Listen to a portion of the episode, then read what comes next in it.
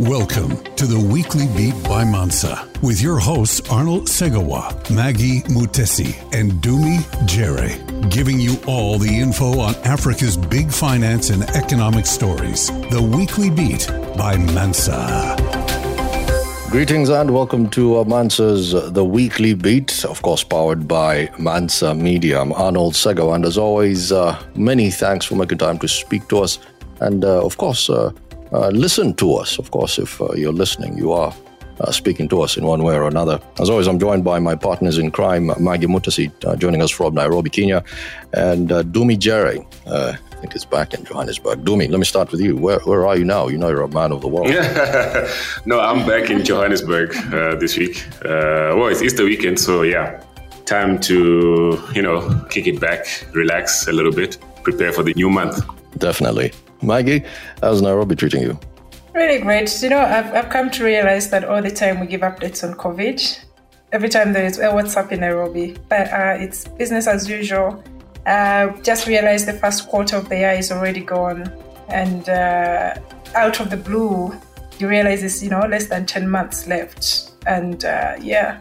Mm. some uh, terrible news that uh, we actually had to cope with. Um, it happens to be uh, what happened uh, in the past uh, few days, which happens to be uh, at least 9,000 people who have had to uh, flee. Uh, from Palma to other parts of northern Mozambique. This has obviously been making rounds across the world. thousands still believed to be displaced within the Palma district. this, of course, comes after the assaults on Palma.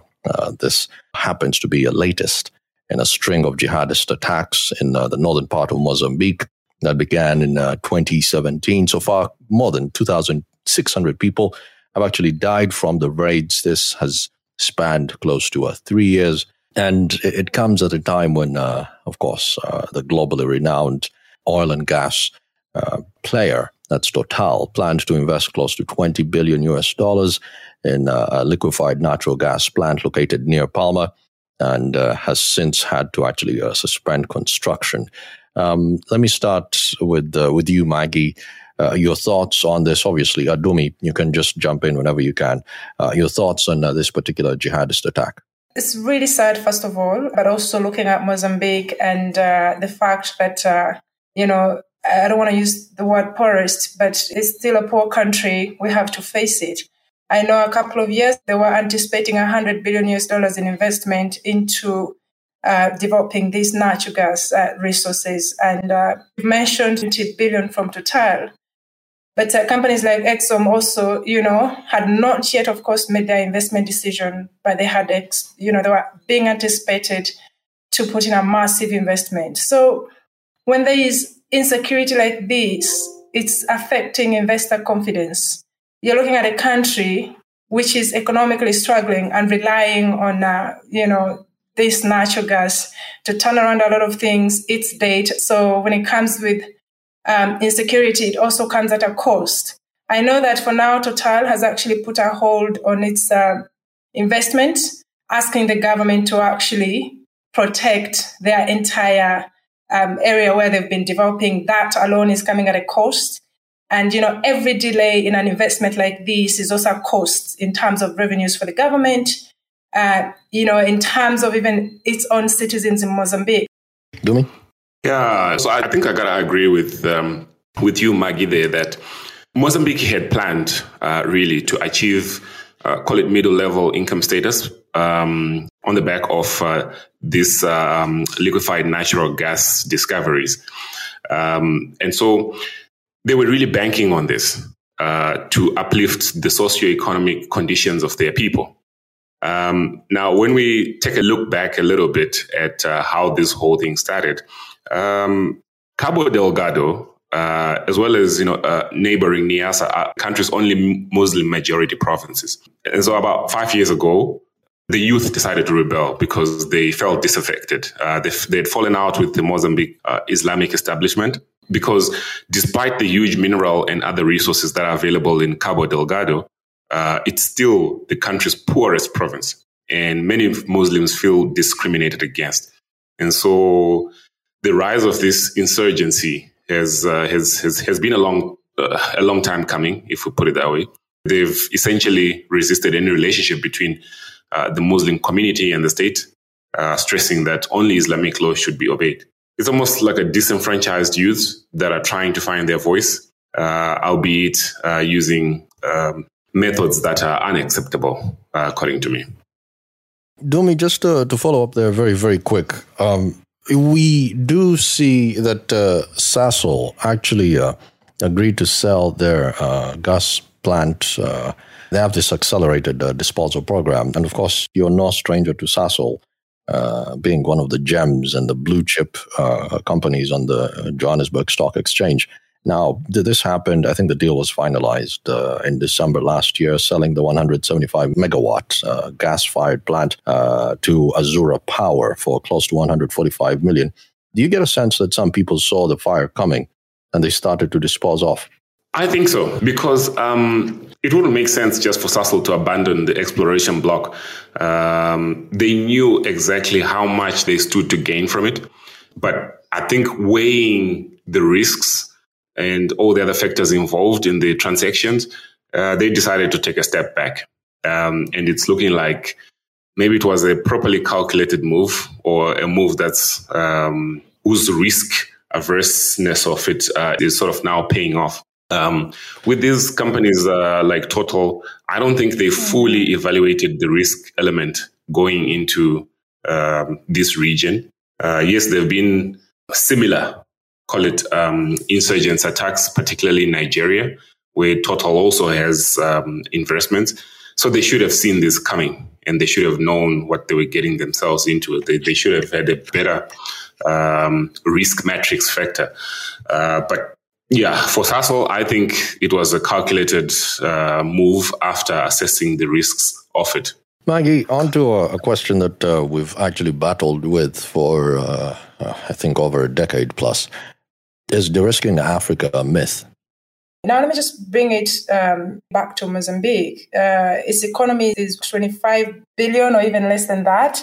So, for a country like that, that is betting on 100 billion, I mean, there are lots of things factored in. And the risk is um, coming back to how it's going to affect them. We can look at it in a long term, in a short term. I mean, we don't know how long this is going to take. The fact that big investors like Total have already evacuated their people uh, it's not going to be just a walkover to get companies like this to resume their operations. Uh, companies like ExxonMobil that have been actually yeah, about to make their investment decision. There's so much anticipated with their Qatar investment. Now, you know, with this risk in Mozambique, it's possible they could pull out or delay their investment. Now, in the long term, of course, becomes more expensive, you know, especially the fact that you have to factor in security costs especially if you're bringing back these investors, this is money the government has to actually pay uh, to give that confidence that the country is now secure and all of that. Now, you have fixed costs. These are going back on the government. It's not on the investor. But if you look at it in the short term implications, especially with Mozambique, which has had issues with its sovereign debt, I mean, the government had guaranteed uh, a lot of uh, investors with this particular investment because this is the single largest, I think, investment in the entire continent. So Mozambique is expected to pay sovereign debt in the next four years. But if we have this insecurity going on for all these years, it's expected also to have a ripple effect on the investors. Now, first of all, they might default on its debt, which is very possible and it will actually happen which is really, really very, very bad for them to default on Eurobonds. You can't take that away. And it's going to take them a couple of years to close that gap or to even convince the investors that is, is secure to come back and invest in Mozambique. Mind you, they hadn't raised that money. We're talking about only one company that had confirmed the investment, 25 billion from Total. So the rest is going to be really a challenge to raise that, you know, crippling back to, to the citizens, to the government revenues and all of that. Now, to come back to your question, Arnold, I think um, Africa itself, especially these rich countries, the potential is immense, but the risk is really high. The question is, and I think this is something I'm going to bring back to you, um, is the risk worth for some investors? Maybe yes, maybe not. But this we see every now and then, especially when it comes to some of these fragile economies. The investment potential is immense, but the risk and the, you know the, the insecurity in most of these is absolutely crazy. And I could say, isn't this what investors look for? You, you tell me. well, don't, don't, get us started on high risk, high reward and uh, uh, CFA and, uh, and and betas, and we might start going on to beta and uh, alphas and you know the IRR of of uh, the investment.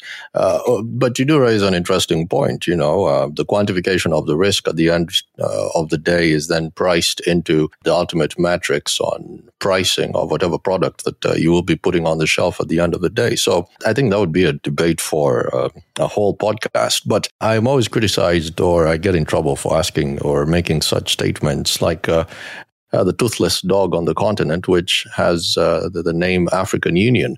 Uh, came out on Thursday in a statement and said the African Union uh, chairman, um, Faki, uh, had to say that, uh, quote unquote, condemns in the strongest terms uh, the terrorist attacks. And, uh, you know, the, the likes of South Africa, President Cyril Ramaphosa is uh, busy sending in mm-hmm. troops and, you know, trying to ease the situation. And someone is uh, sitting in Addis Ababa and is condemning the attacks.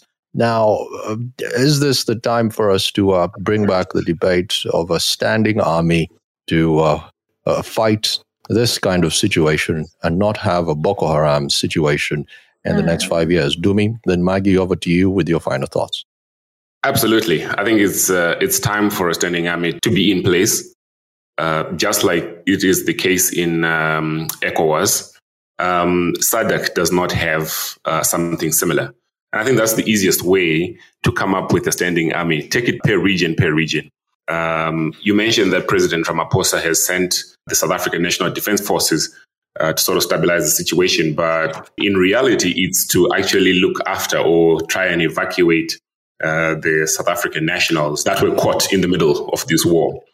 Um, President Masisi of uh, Botswana uh, visited President Lungu of Zambia as well as President Mnangagwa of Zimbabwe in this past week, trying to drum up support um, since they are in charge of the organ on uh, politics and defense, as well as uh, peace and security. And one of the things that President Masisi was trying to get from uh, President uh, Mnangagwa is how to get uh, support in terms of uh, the military to also go in, the Zimbabwe military, that is, to also go in and stabilize the situation. Um, I feel as if the SADC is just the same as you. They they just release statements. They're not really taking forceful action.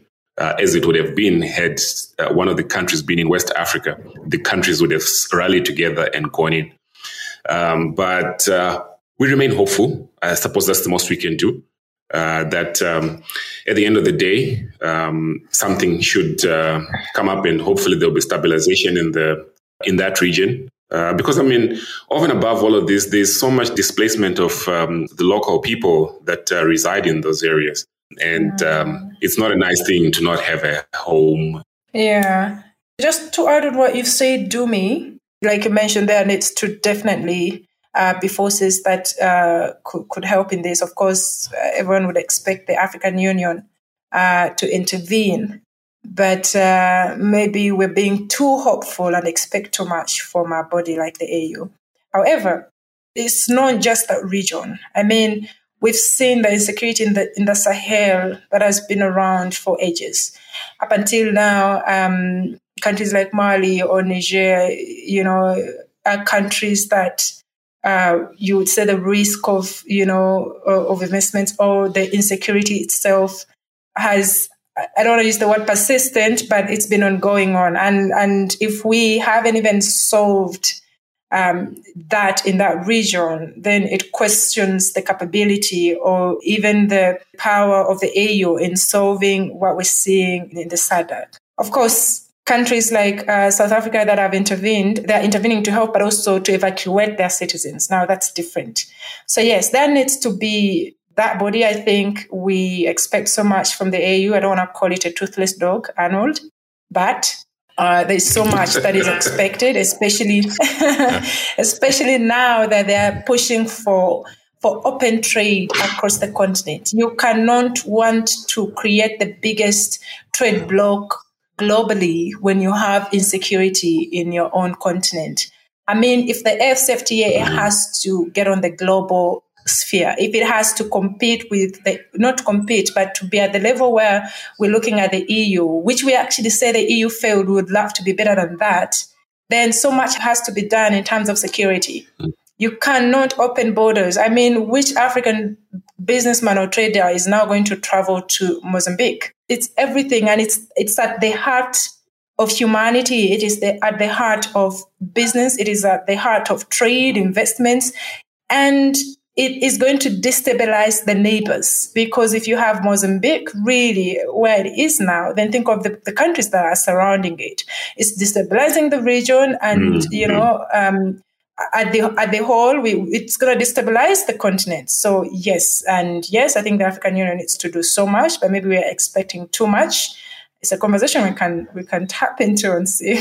No, I just think that there needs to be more action and less talk. So it's quite disturbing to see that uh, you know these uh, bodies are quiet.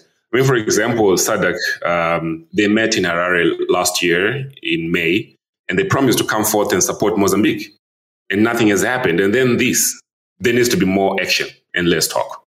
Definitely a, a story. Less meetings and more action. Uh, definitely uh, something that uh, we've we've mentioned time and time again. I'm afraid uh, we're really running heavy, guys, um, and we might have to uh, put a pause on it. We will continue uh, giving you all the the latest news and all the developments, investment wise, and economic financial news across the continent. Many thanks to my co-hosts, Dumi Jere in Johannesburg and Maggie Mutesi in uh, Nairobi, Kenya. I'm Arnold Segawa. And uh, here, well, let me just say that uh, uh, we do mean what we say. We uh, do not make empty threats. As always, if you missed anything in the course of the week, you can always check out the website. That's uh, mansamedia.africa or uh, just check out uh, Mansa underscore Africa on Twitter. From me and the entire gang, have a lovely day. The Weekly Beat by Mansa with your hosts Arnold Segawa, Maggie Mutesi, and Dumi Jere, giving you all the info on Africa's big finance and economic stories. The Weekly Beat by Mansa.